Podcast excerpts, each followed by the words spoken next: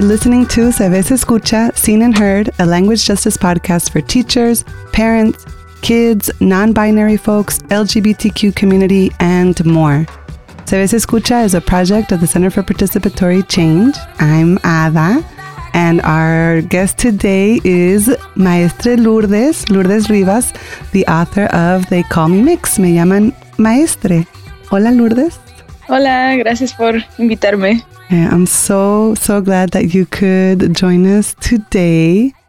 Uh, Lourdes and I uh, have never met in person, but I know Lourdes's sister uh, from old immigrant rights organizing days with the National Network for Immigrant and Refugee Rights.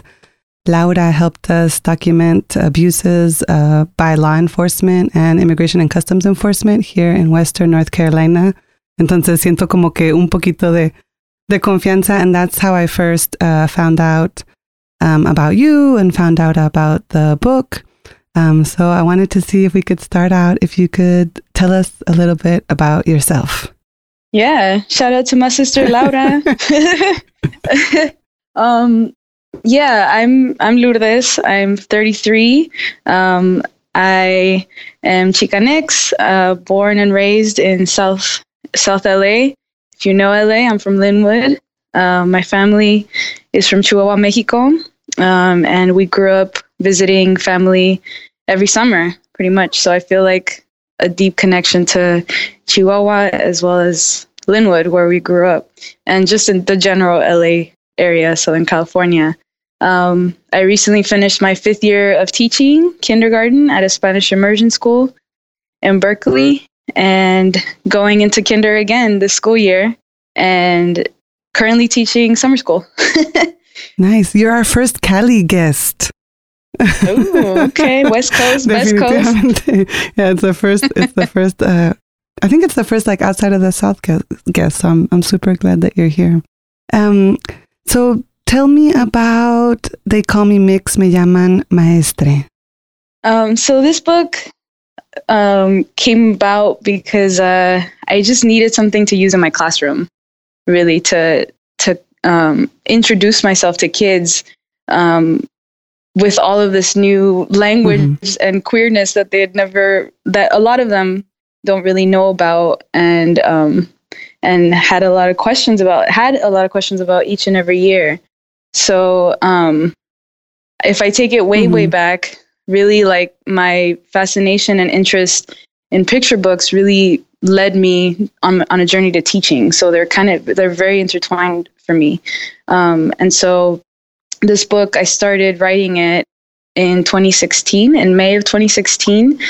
Um, but two years before that, in 2014, I found out about an online an online course for um, for for people to make their own children's mm. books and in particular people of color to make their own children's books because of um, how many children's book how many children's books there are in the world that just feature mm-hmm. white characters and um, and so there's this online school called um, School of the Free Mind. It's a curriculum that author and illustrator Maya Cristina Gonzalez uh, created and created this online program basically with with um, steps to to make yeah for folks to follow to make their own children's book um, so i enrolled in the program in 2014 and i was super inspired and i didn't really have an idea but i was pumped about it uh, and i enrolled and, and coincidentally that was also the first my first year mm. of hmm. teaching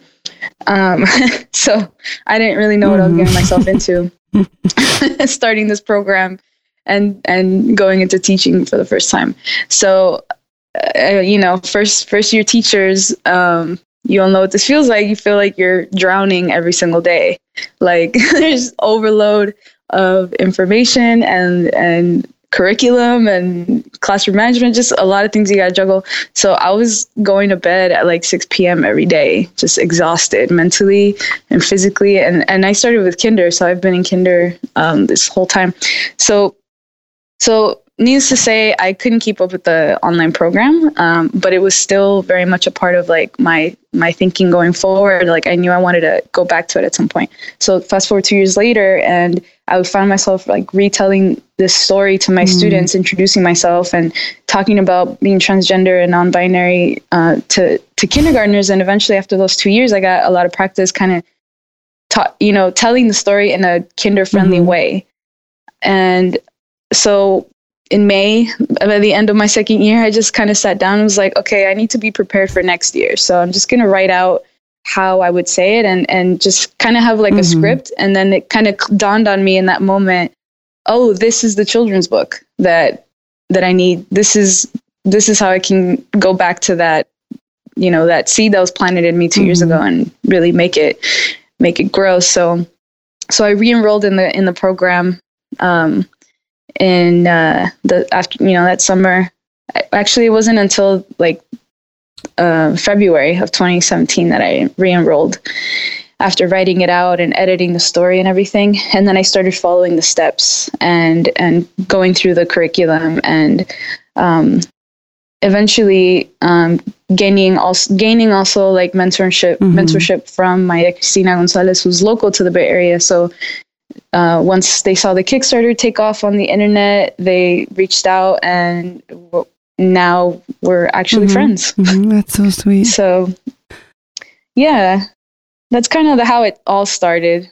The actual. I love the book. I love what you did in like making it like, así como estabas diciendo, like it's just very kind of straightforward and simple and just kind of como decías tú like it's like how you would talk to someone and just setting setting up the the story. Um, and I you know it's a bilingual book in English and in Spanish and just the way that the the setup is like that can sometimes be clumsy I think in some some books. Um, and I just love the like the mm. layout and how easy it is like the illustrations. Um, CPC has a program like uh, with with youth, and I like um, we have a copy in our youth program too. So, um, yeah, I think it's an Sweet. awesome. I think it's an awesome tool. Um, like, yeah. Thank you. I, why did um why do you use maestre um opposed to like maestrex, uh, maestre arroba? Uh, how did you land on maestre? I use all of them actually uh, interchangeably throughout the year, but I find that for like non-binary um, transness queerness 101 it's a lot easier for families and kids um, to just um, kind of jump on that word and, and understand it on a basic level. And then later on i start to be like you know we can also do this and and then go from there. But i feel like it's a good kind of intro word to start with. It doesn't it doesn't mess with people's heads. I, i'm i'm going with what's most comfortable and and kind of phonetically easy to understand. I feel like people really you know get so overwhelmed when they see an x and they're like i don't right, know how to pronounce right, right. that. Like they yeah, freak yeah, out. yeah. yeah and i didn't want that. So i um so I just picked another another vowel. Can I get a vowel, please? like no. um. Yeah, and I also seen it. I'd also seen it written with you know a lot of the gendered words in mm-hmm. Espanol. Like I've also seen it written, seen the the option of e before. I can't remember where exactly, but um, but it also I think it also came from hear like hearing how people pronounce when when there is an X present, you do use the E sound. So I think I just kind of went with that and um, to start with. You know, our podcast is focusing on kind of like folks who nerd out about language, a lot of folks who are interpreters, who are bilingual. Um, and I think that when many of us are interpreting into Spanish and trying to ungender uh, Spanish in our interpretation. Um, I think we, you know, I have used the X, I have used the the A, and I like what you're saying about like not being strict about it, um, and not being like tiene que ser X or tiene que ser E, but but to show like how it can change, um, and how it can be different, and how you can play around with it. I like that. I like that not being like strict with with things, especially things that we're mm-hmm. trying to like queer and not being strict with that. Mm-hmm.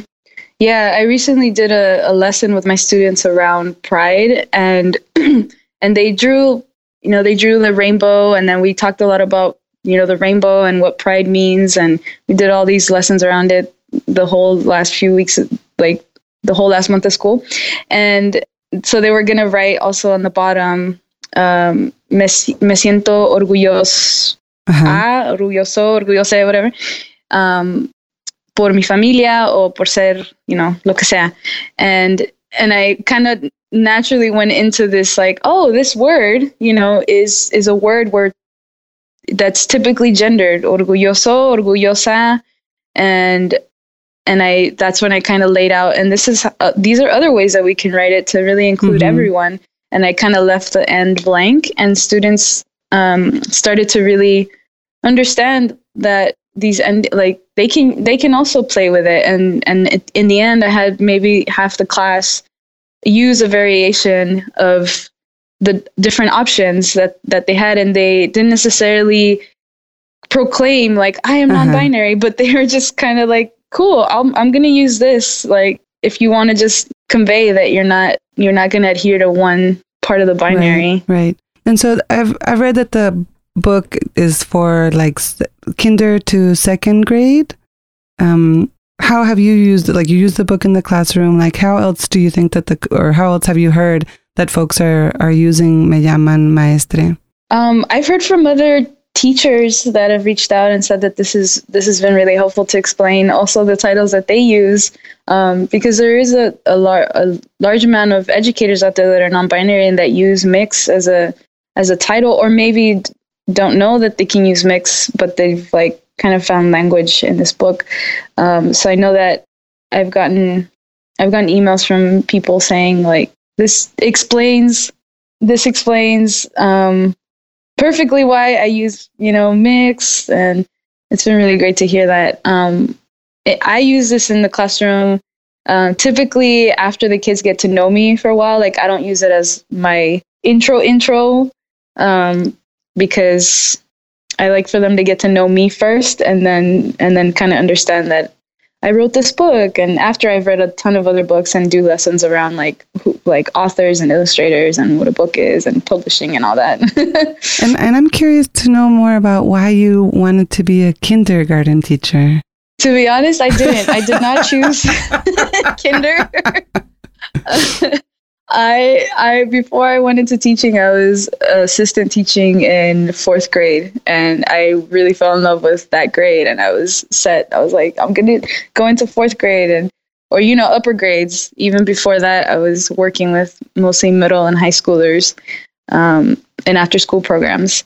the The youngest I had worked with was like second graders, and but when I interviewed at this school, they they offered me kinder. They had kinder, and then what kept me in kinder was my teaching team. Like we've we've meshed really well. We've collaborated really well over the years. And um, this past year uh, we we were yeah five years strong of working together. So year after year we just kind of keep choosing mm-hmm. each other. Mm-hmm.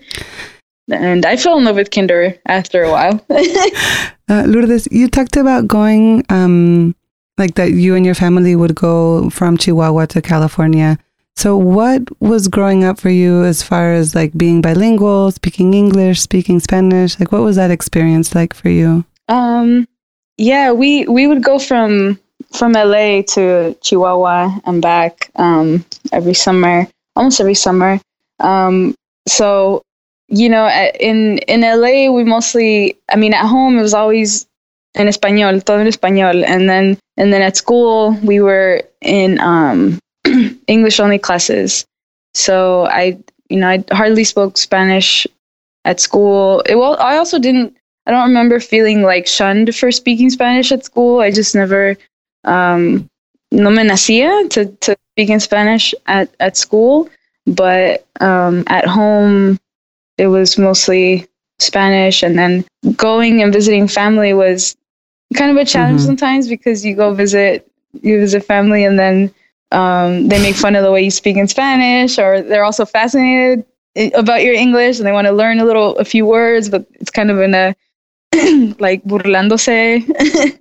um, so it was, you know, but but you, but I love them, you know. So it was kind of just like, okay, well, just kind of kind of got to deal with the with Yeah, the laughter of it all, and And do, do you feel like the book has helped you reclaim any any part of like of language? definitely, I feel so much more empowered to to kind of mess Mhm. up the way that Spanish is Mhm. structured and like the Mhm. binary.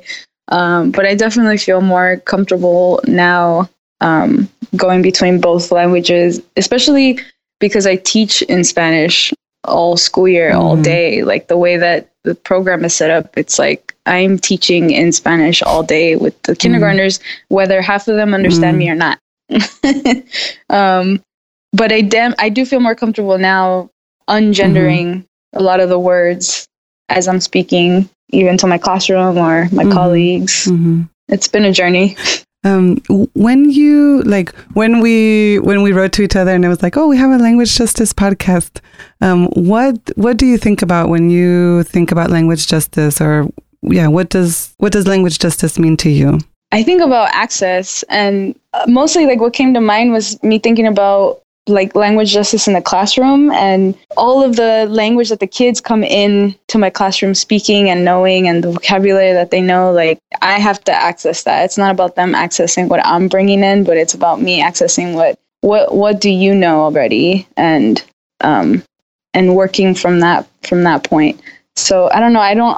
I feel like I don't always take off my teacher hat. I'm like I'm always thinking about the way that I work with my students. Um, but I, yeah, I definitely think about ensuring that all my students have access to even the language that I'm that I'm using in the classroom, and ensuring that it's accessible to everyone. Um, so I wanted to see if you would be willing to read a little bit of "They Call Me Mix." Yeah, let's do it. I imagined myself like a book. My outside cover told only one part of my story. Inside, I was bursting with imagination. Even though I knew this, I still didn't know how to explain it to anyone else but myself. So I went on agreeing with what others called me. Agreeing with others was like ignoring my heart. Ignoring your heart makes everything very difficult. You should never ignore your heart. You too can decide for yourself. If you ever feel in your heart that you don't agree with what people say you are, remember that there are many of us out there cheering you on. Speak your truth, live your truth.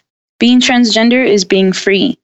Being transgender is fearless. Being transgender is beautiful. Is there a place that you want people to buy the book from? The preferable place is through the through the Square um, store that I have because I sign them and I ship them Oh out my gosh, myself. okay. so they all come they all come signed um, directly from me. Lourdes, thank you so much for being a guest on the podcast. If folks want a copy of They Call Me Mix, they can, if you're here in Asheville, you can get a copy at Firestorm Books and Coffee. Um, you can also get them directly from Lourdes at squareup.com forward slash store forward slash They Call Me Mix, and we'll be putting a copy of that link in our show notes. Um, so we want to thank 103.3 Asheville FM, WSFM LP in Asheville, North Carolina. I'm Ada Volkmer of the Center for Participatory Change. And Leonel Gutierrez of GBD Productions. follow Se Escucha on Facebook and Instagram or on Twitter at SVSE Podcast. Email us at svsepodcast at gmail.com and don't forget to share with your friends, subscribe, rate, leave us a review. Ya saben, it really makes a difference.